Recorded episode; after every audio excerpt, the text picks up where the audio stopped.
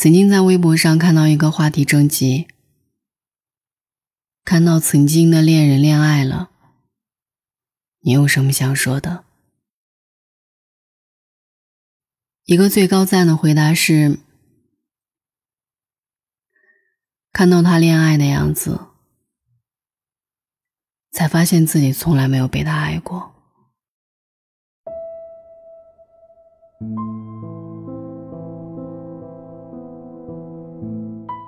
原来他也会秀恩爱。原来他跟喜欢的女孩在一起不会打游戏。原来他是一个很爱说话的人。原来他也会心甘情愿把别人设置为壁纸，而不怕兄弟笑话。原来他也会用自己的女朋友的照片当头像。原来他也会讲笑话，也会找话题。其实哪有那么多后知后觉？不过是被爱情蒙住了眼睛，自欺欺人罢了。就像张爱玲说的：“宁愿天天下雨，以为你是因为下雨不来。”我们总是试图找到一个原因来解释对方过分的行为，甚至任何荒谬的解释都被接受。除了那一个最真实的原因，他只是没那么喜欢自己。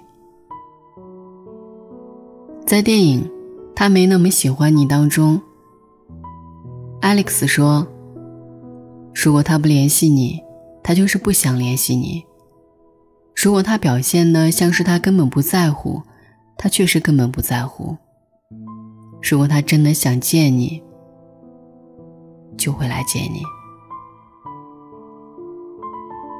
之前我总会反复追问前任，到底喜欢我什么，还抱怨他总是说不清楚。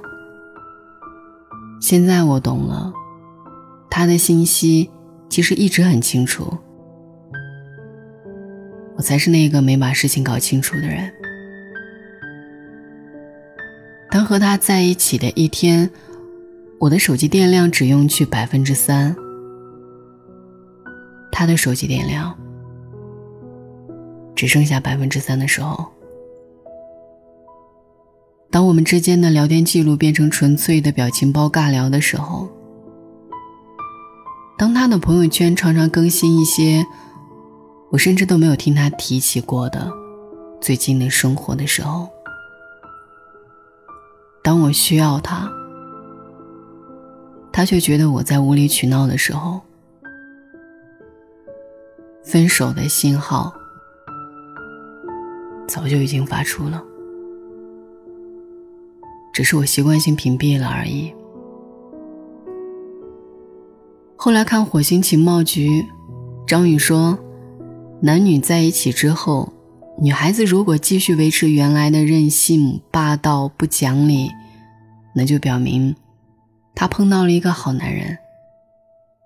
如果女孩子开始越来越坚强，越来越成熟，越来越懂事，那就表示她碰到了一个坏男人。我想起应采儿这个结婚七年、生过孩子的女人，在各种综艺节目当中丝毫不顾及形象。她总是张牙舞爪，一言不合就瞪眼睛大吼，或者仰天大笑，语出惊人。大家都戏称她为“大哥”的女人，她毫不羞涩，反而引以为傲，经常秀恩爱。言谈之中，时不时炫耀一下陈小春对她有多好。在公共场合中，陈小春也毫不掩饰自己对老婆的宠溺。但是我的女朋友，她很野蛮，对我说话很大声，会很直接的要求我。可我就是被她吃的死死的。应采儿的身上没有娱乐圈女明星那种普遍的小心翼翼或者野心勃勃，是爱情中甜蜜又霸道的小女人的模样。所以爱不爱其实很清楚，爱你的人生怕给的不够，不爱你的人，就怕你要求太多。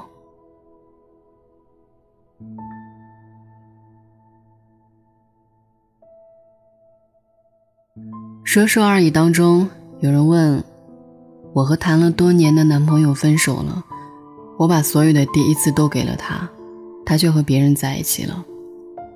我那一段时间天天哭，天天哭，可还是放不下他。我该怎么办？秋晨回答：“你没有把所有的第一次都给他，你还欠他第一次后悔，第一次失望，第一次觉得他不值、不配、不爽，和最后的第一次遗忘。在你给了他这一些第一次之后，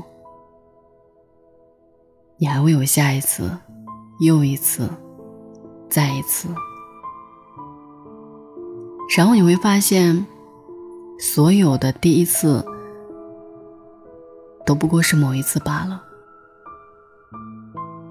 徐志摩曾说：“被爱的人总是长灵者，去爱的人反而失魂。”在每一段真心付出的感情当中，总有一个人献祭了灵魂，收获了残忍。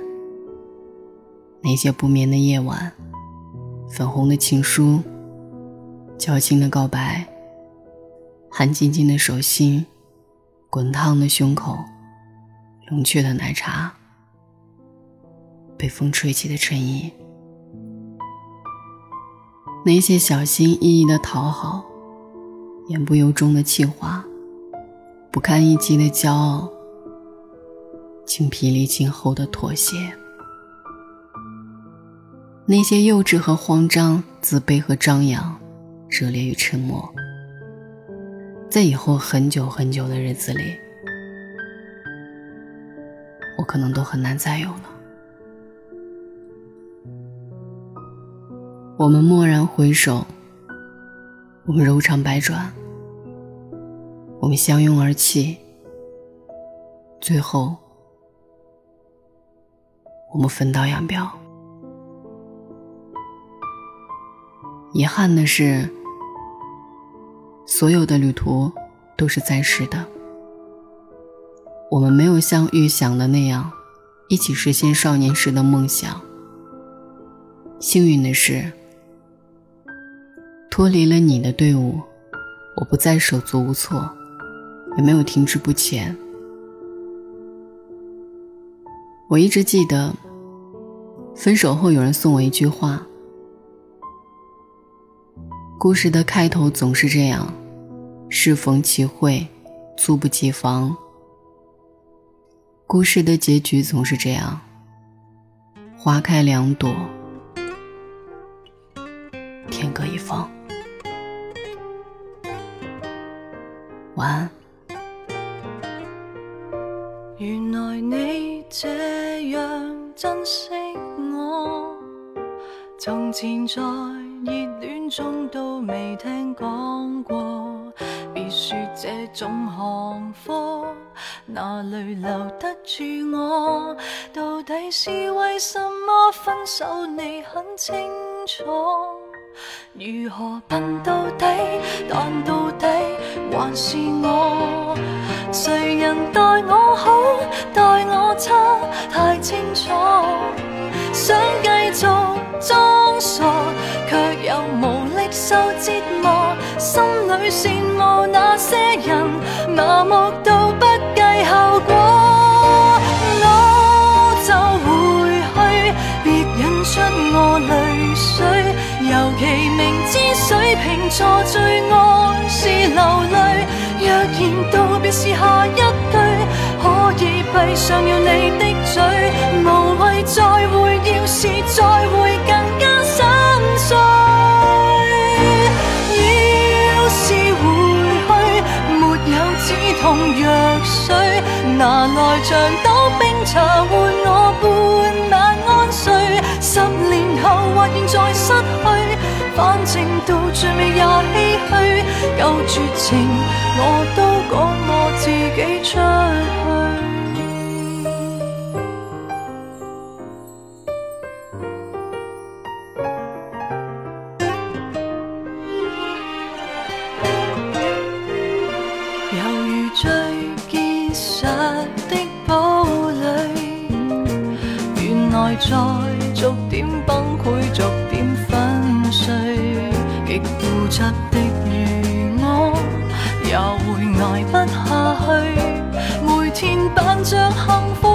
中有些心虚如何笨到底？